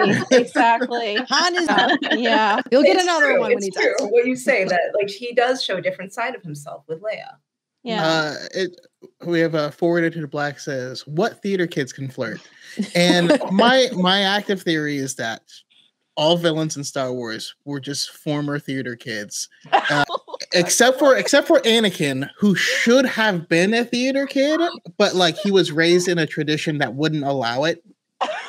His parents yeah. are like, no, and he's like, I, I just have to be theatrical, you know, like that's let me be, and that's that's why he became a Sith Lord. Yeah, yeah. Well, I think that I've talked about villains before on my my channel but I think that a lot of times, and I, I've had so many people be like, "But why do villain? Why do women love villains? Like, why do you like Bane?" I've had a, that question a couple of times lately because they're like, "This is getting a little bit out of out of pocket." I love it. I'm like, I would, I'll, I'll, I'll sacrifice myself to like save Gotham. You guys just send me and I'll figure it out. Uh, send me in with like a bottle of wine and some like romantic music CDs. I will figure this situation out in about 24 hours. Um, mm-hmm. Um, but I think that realistically speaking, villains, if you think about like what appeals to the female gaze, to be a good villain, you have to have motivation. Villains are often driven by something emotional. Something bad has happened to them and they want revenge. They want to make things right, or they want something that they feel is owed to them. They are usually emotionally driven. Mm. So when you think about how we how villains are written, about how they are portrayed, they fall directly into that displaying emotion, connecting with people. The villain, a good villain has to connect with people.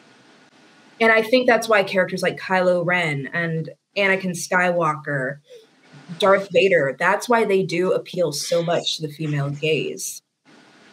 It's because you've already got the setup right there for it it's it's funny. I mean, you guys ex- are explaining all this stuff, and I think about like my courtship with my wife, and I, wasn't like I'm obviously not a villain, but like I just see stuff that li- that lines up of like you know when um the villain is I obviously I I, I could be very wrong on all of this stuff. So please check me. That's totally cool and welcome. But I think one of the cool things about the villain is that the villain's purpose is not to get the girl. The the villain's purpose, he has his own he they have their own purpose. They're doing stuff, they're making moves, they have their own drive and focus. and it's almost like um, how, how do I how do I explain it? It's almost like it's um, like you're pulling something out of them by Hmm. catching their attention, Mhm. not waving something in front of them to catch their attention. You know? Mm. Well, a villain has to convince you to be with them. I mean, Yes. like here here we go. We're all getting on like the Kiki like Bane train at this point. So like hey, think about it. If this if Bane was ever to try to convince me to go and be his wife and live with him, you know, think of all the things that you're gonna have to be able to convince me of. Like dealing with the bullshit every fucking day in Gotham, having to be on the run. And I think that like when you think about villains, they have to be charismatic. They have to also though be and like you said, like the the focus is not the woman, right? But if they want somebody, they have to know what that person wants. They have to, able to specifically tell them, I know that you want money. I know that you want this thing, and I can give that to you. And that's why you should come and be with me. Uh, Mhm. heroes got like, I'm the son of like some freaking Valhalla god. Like Yeah. that's that's what they got. A villain actually has to know what you want and actually be able to adjust to get you to come and be with them. Mm. Which is exactly why the women were wiling out way more over Loki than over Thor. I, Yeah, absolutely. It's that it's like there's something about villains like and it, and, it, and it's like and when I say this I mean it kind of more in the abstract like kind of everything we've been talking about but like a villain knows themselves. Mm. There's something about a character Hmm. like you guys are completely right. There's something about a character that knows themselves about like and it's like and let's look at it strictly through like that heterosexual kind of lens, you know, men and women okay, you know, but it, it you know, it really is that like there's something about a man that knows himself, that knows what he wants, that know like that is emotionally intelligent enough to understand, you know, this what what happened to me was wrong, and I'm going to do whatever I need to do to emotionally, you know, that's part of it, emotionally rectify this to make it right for me. And it's like. And of course, that's selfish. And of course, that's narcissistic or whatever. They're the bad guy. Like, absolutely. But there is something about like some guy strolling through a door being like, I know who I am, I know what I want. That it is like that is so appeal. Like I could eh, Kiki, I completely understand the Bane appeal. I so get it. And. I'm just like, yes, someone's talking about Bane. Give Bane some love. Absolutely. because it's also nice. It's also nice because it's like, oh, thank goodness, I don't have to do that emotional like work for you or try to do that emotional work for Yeah. you. Let's unpack this together. Thank Yeah. people when he's gonna kill them. Do you now? I don't need to be told that I'm gonna die, but like, can you? If you have that communication skill down, you can also communicate that you need somebody to do something for you. exactly. okay. Like life. Yeah. I'm gonna have to re-listen to this again and like take some notes. Uh, Back to Star Wars. do you feel like I've emotionally matured by not making a, a back-breaking joke for Bane? Um, to get back to lightsabers, um, I had I had an, I had another um, example that I've used before of feminine gaze in uh, in specifically in the Last Jedi. Um, so, and it's a parallel with um, with scenes from Attack of the Clones and The Empire Strikes Back. I actually did a video about this. So, the mirror cave scene in the Last Jedi. uh, I won't shut up about it. I'm sorry. Um, so Rey goes into the mirror cave because she wants an answer about who she is and where she belongs. And she looks into a mirror, she gazes into a mirror, and she sees herself. And that she sees who she is.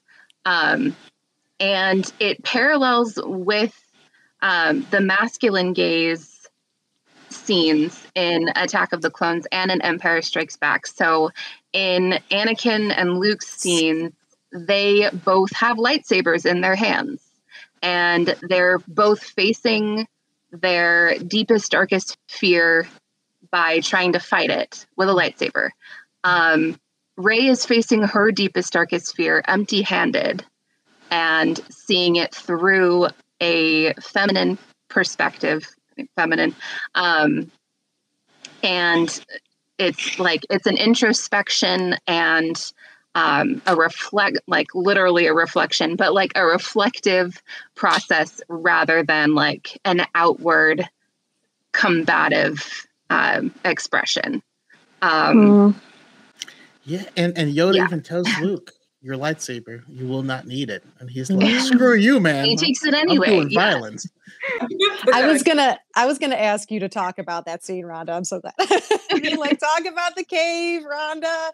Uh, JJ also mentions the cave. Yes. all the caves on Ahch-To look like lady parts it's Mm-hmm. not it's not a coincidence Eh, well, you know what? What's okay? Is is there a significance that you guys find with the um with the thala-siren?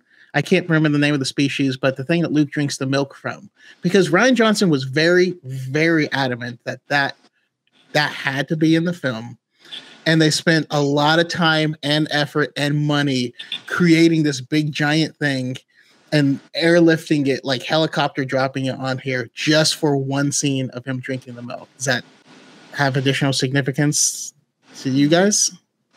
I was No? All right, that's cool if it if it doesn't. I, I just I was just I was just thinking like, okay, he's he's drinking milk and like I don't know. I don't know if it's uh to, to me that I mean, I've heard I've heard I, I didn't view it this way, but I have heard some people saying that Luke did it deliberately to make Rey um insecure, showing uh a feminine using feminine anatomy for his own survival. like and she looks away as he uh, milks that cow. I mean, basically, it's a sea cow. That's that's what it is. And she's embarrassed, so she looks away. So he's using it in a way to make her uncomfortable. To me, I see it more of of Luke just showing how he survives on the island, um, going Mhm. forth fishing.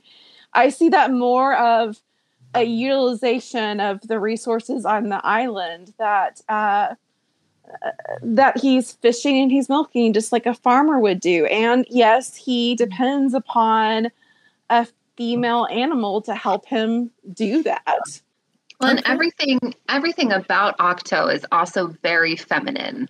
Um, Yes. like all of the caretakers are female. Everything is like green and soft and maybe not soft. Maybe that's not the right word, but like it's very unlike there's- sand. light Lush. Mhm. and yes, lush. Yeah, that's a good. That's a better word. Um, but Yeah. it's like the source of life. Like it's you know like the source of the Jedi, right? Um, and it's you know there's all these plants and and the natural world. Um, and yeah, I think that like it that's it's very intentionally where Rey is when as she's kind of awakening to her femininity. Yes. Yeah. yeah she she goes from this hard masculine dry you know place to this feminine landscape to discover her femininity discover her feminine self you know Mhm. yeah absolutely And then there's the the tree, the library that does look like a, a vagina. I mean, that that was what we called it. We called it the Yeti tree was the the vagina tree, and she finds the library. It's her self discovery. She is learning because that's the last Jedi. That's the last Jedi. Last Jedi is Rey's sexual awakening. She's finding herself, but she's also waking and awakening to a love story, to herself as a female, and Mhm. so you you have that imagery there as well. I recently saw Attack of the Oh. Clones and Revenge of the Sith as well. Attack of the Clones, there is so many vaginas in Attack of the Clones, where in Revenge of the Sith, there's very there's a lot of uh, phallic symbolism in Revenge of the Sith. Like we're talking about the kiss when uh, Padme and Anakin kissed going into the Colosseum. The Colosseum has a a, a hole that looks like a vagina. Um, but then if you look at uh, yeah, just just watch it with that with that uh, in mind, and Freud will give you a whole new meaning to that Oh, story. vagina goggles. When, Yes. when Padme jumps down from the column and lands on the back of the, and she, and it's like a, Sh- uh, Shayla Ren has a whole video where she calculates like how how much force is being put on Padme's uh, Yes. when she lands. it's it's and you know and, and just the concept of their force connections kylo and Rey's force connections in general is inherently is inherently feminine because Rian talked a lot about how he needed these characters to talk to each other without being able to attack each other because it was Mm. like they're going to see each other they're going to attack each other so he came up with this concept of like these like sort of like these force bonds where like you want to talk about you know not being able to touch one another. You want to talk Mm. about like having to see each other having to speak to each other like no violence can happen. It literally cannot they try you know well Rey tries. Rey tries shooting him and he's like oh what do you think the physics of this are? And she's like die! You know, um and uh but like violence literally cannot happen Mhm. and that is very feminine and there's just the ex- i mean my god like someone else has to talk about the water on the glove i the moisture on the Oh, glove my yes. god Oh my gosh. the Yeah. I missed. I, Anderson, I have missed something big. Oh god.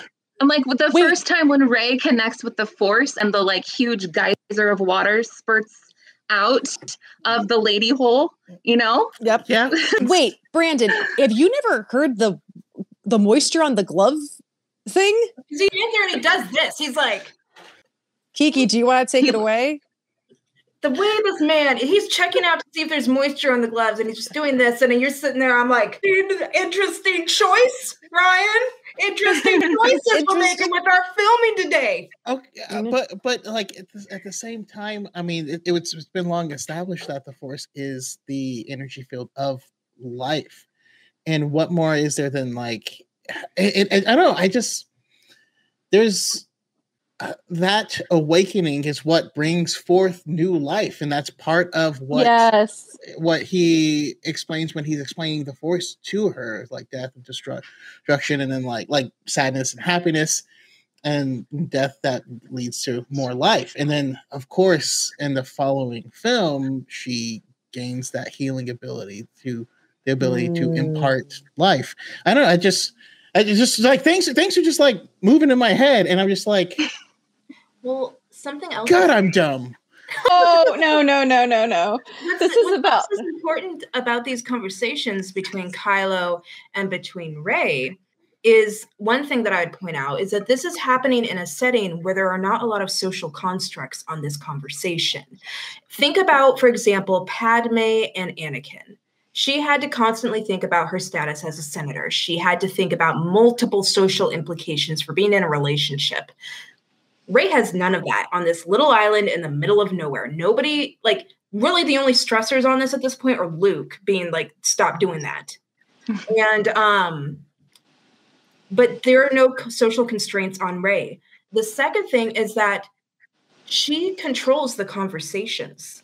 Rey asking questions. It is Rey making demands of Kylo and saying, no, no, no, I have questions. You will be answering them to me he gives explanations, but Rey is the one who controls most of the dialogue when they talk. And I think that's also something very interesting about their conversations. Like, know, well, why does this appeal to the female gaze? Rey's in complete control of these interactions. Hmm. And I think from my memory, you know, she's also in control when they end to an extent. Yeah. Okay, I, I've uh, that brings okay. So in in in um the Force Awakens, right? they- We have their their first meeting, and she just tries to to shoot him, right? And he's in full control, and he stops her, and he knocks her unconscious, and you know. He doesn't go Bill Cosby, Takes her to the like, underworld, you yes. know, but um, anyways, he picks her up. Takes her in- to the in- but but he it's not like like if it was like Han that he did that, he wouldn't pick up Han. He would grab No. him by the ankle and drag him. You know, Mhm. yes He- I have his picks- stormtroopers carry him. Yeah, like, That's an Mhm. option. Bridal carry. But he- right. The bridal Okay, carry. exactly. The So he, bridal he carry. bridal carries her, and then once they get in, so like in and in that first interaction, she has zero agency. She Mhm. tries, but fails. and he has all the agency, and then he takes her, and then like she's locked up. But he's like, "You will give me the information," and that's when she first starts to gain her own agency. Mm. Am I onto a thing here? there was definitely something about that. I mean, Oh, I'm sorry. It's it is the Force Awakens. It's the Force Awakening in them both. And that's when they basically wake up the dyad, so to speak. Kasdan, who helped Abrams write the script, said there is something that very is a very important thing happening between Rey and Kylo at this when they recognize a force that is similar to each other. Like they're both awakened to that there's the same energy in each other.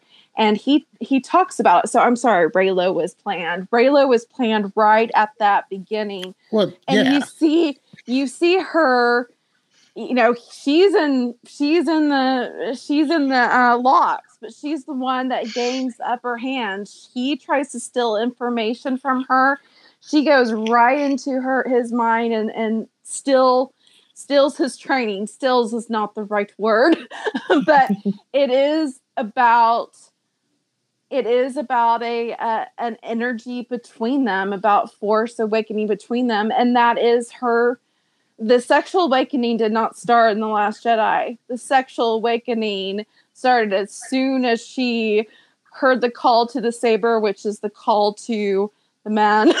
Mhm. and then Oh, eating- well we were talking about the lightsaber being a phallic symbol but it's also a symbol of paternity. And and that is something that has happened since medieval lit. It's about the male line. It's Mm. about whoever holds the swords gets the sovereignty gets to rule the nations gets to bear the the uh not the bastards but the proper children you know Mm. things of that nature so she was taking basically the legacy of the males in the family by taking by taking that sword Mm. and she was you know it, even unarmed even without that like that she was she had full power over him so when anyone tells me that the interrogation scene is so bad and Kylo treats her so badly i'm like what scene did you watch it's it's also one thing I really like is that despite kind of like the jokes we make about Kylo being like, you know, this emotional wreck, and it, which he is, of course. But like, you know, like how we were talking about earlier with villains and how there's like kind of that kind of emotional intelligence to them. One of the things that I love about those force connections between the two of them in the Last Jedi is that you guys are correct for sure. Like she's controlling the conversation, but Kylo does challenge her back. He forces her to confront her emotions and to confront sort of the, the the feelings that she's getting from the questions she's asking. Like when she's like, yeah you know, why did you hate your father? And he goes, I didn't. And she goes, then why did you? And he goes, do what? Say it. Say it. Like he he makes her confront that emotion. He challenges her. So she's controlling the conversation, but he's challenging her right back. So there is that mutual kind of push and pull between the two of them because like the feminine gaze isn't so much so about it's not really about at least in my opinion isn't about one party whether it be female male or what have you it's not about one par- party dominating the other it's No, about yeah that mutual kind of push and pull and play and respect and and control and control between two people kind of rising together to meet a challenge and i really love that he he's like okay ask your questions but i'm going to make you face your own shit too like it's Mhm. it's really really good yeah Yeah. The the force Wow, the I'm hap- force Oh, go ahead. I'm sorry. Your Uh, turn. go- I interrupted you.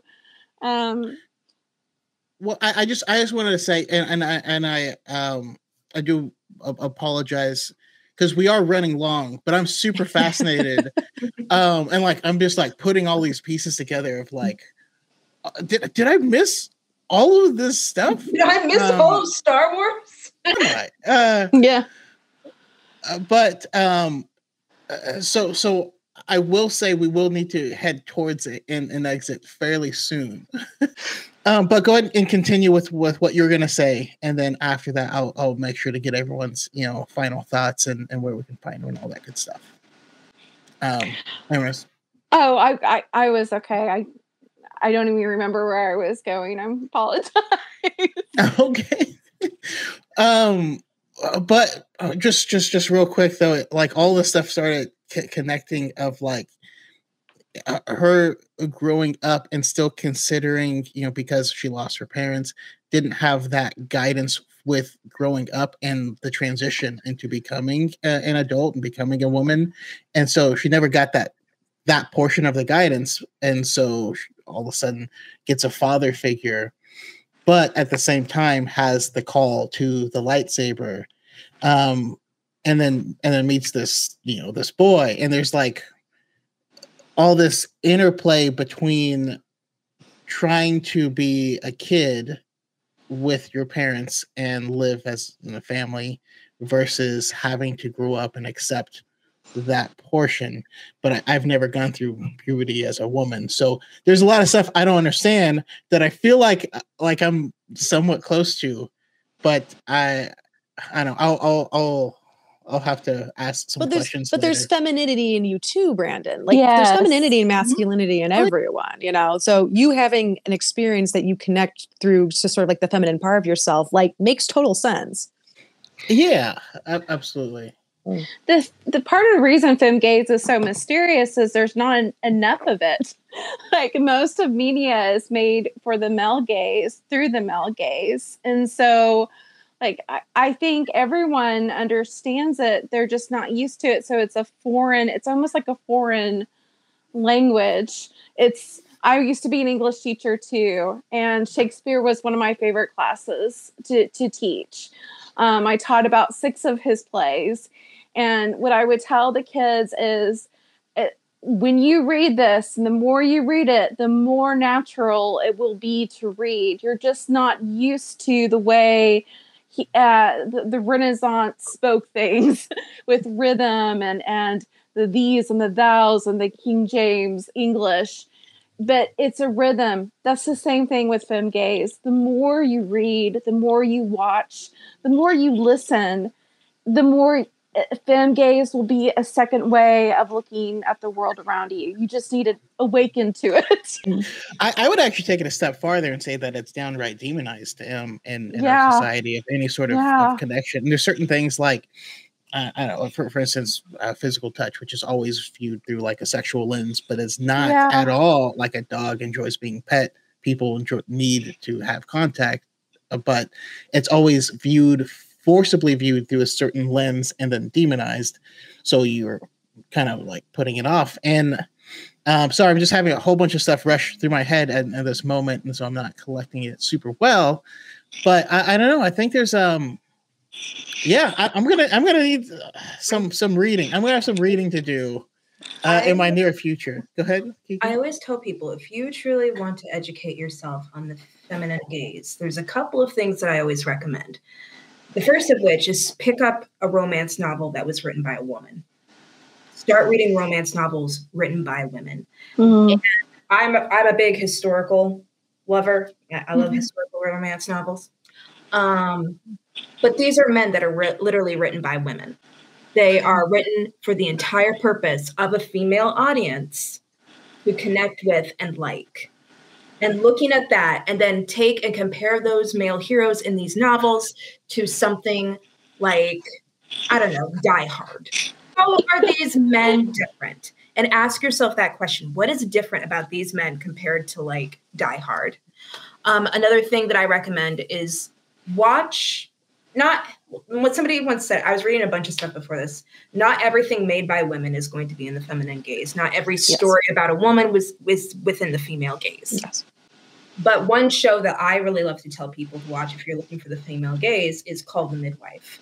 Mm, yes. Woman, it is directed by a woman. The entire story is around the experiences of women in labor, childbirth, and motherhood.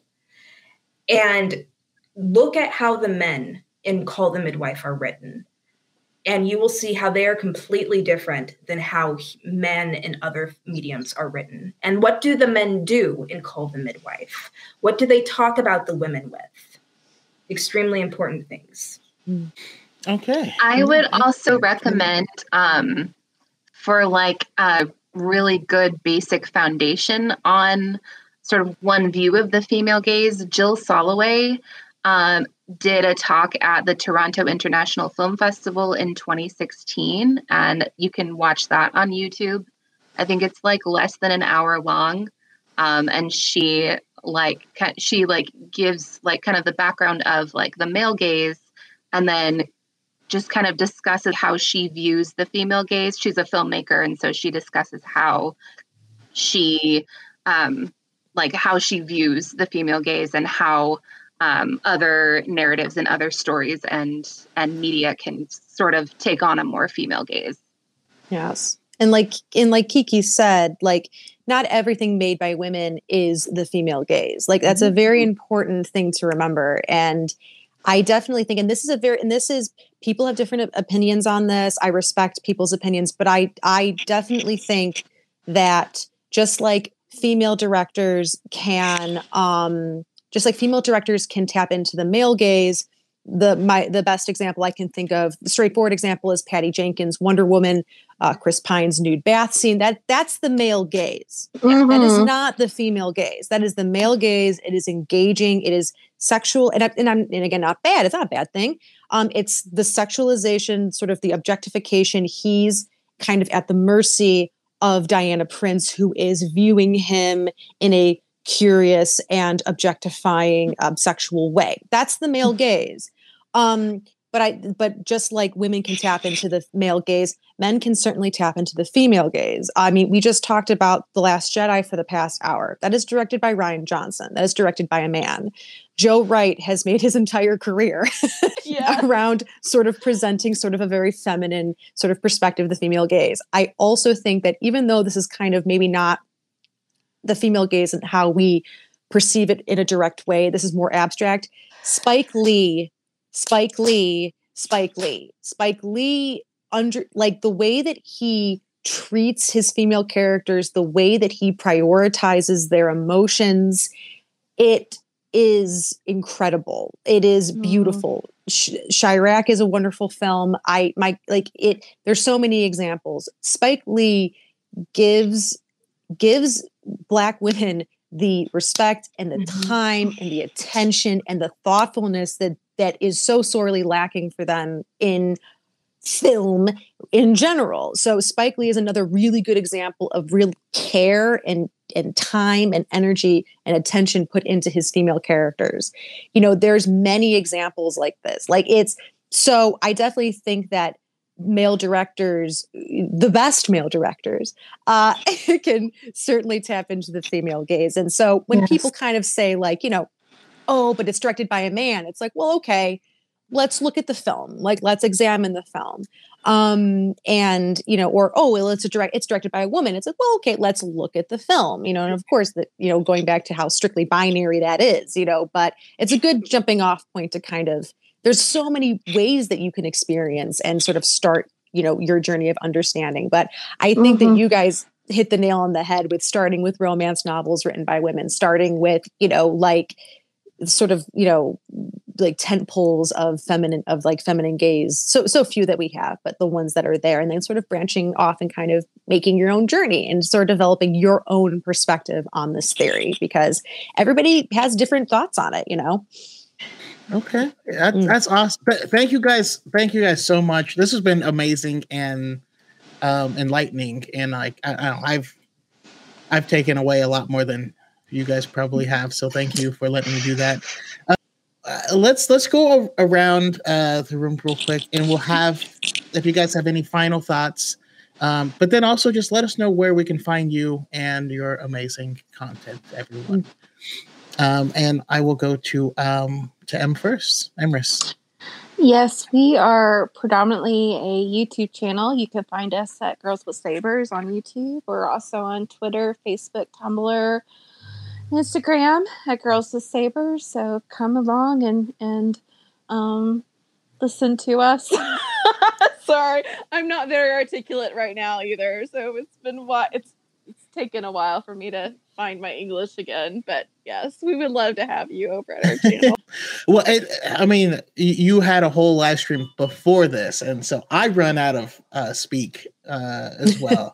as as soon as I log off here, I crumble and I turn into a little puddle for a little I, bit. So came in with a puddle, so I apologize. I know there were times in this live stream that I was not very articulate and I didn't get to the point. So just thank you for your patience and thank you for discussing some very sensitive issues with me. I really appreciate everyone's patience and uh, ability to just go there for a little, little bit. no, I, I, love it. Thank you for coming on. I will definitely have you on again, as well as um, the other half. And yeah, I love love the collaborations. Um, but yeah, uh, how about you, uh? Oh, yes. Um, so you can find me on TikTok at Miss Eggy. I'm on Twitter at Miss Eggy28. Um, I will say I do think it's kind of crazy how we did this whole podcast. We didn't even talk about the hand touch, guys. Like, oh my, we've passed by us. Hey, um, nuts, go go yeah, hand touch. Yeah, right. I mean, yeah. The, I mean, well, you know, what's there to say? We talked about hands. We talked about intimacy. We talked about, you know, you know, he takes the glove off. He's being vulnerable. There you go. It's pretty self-explanatory.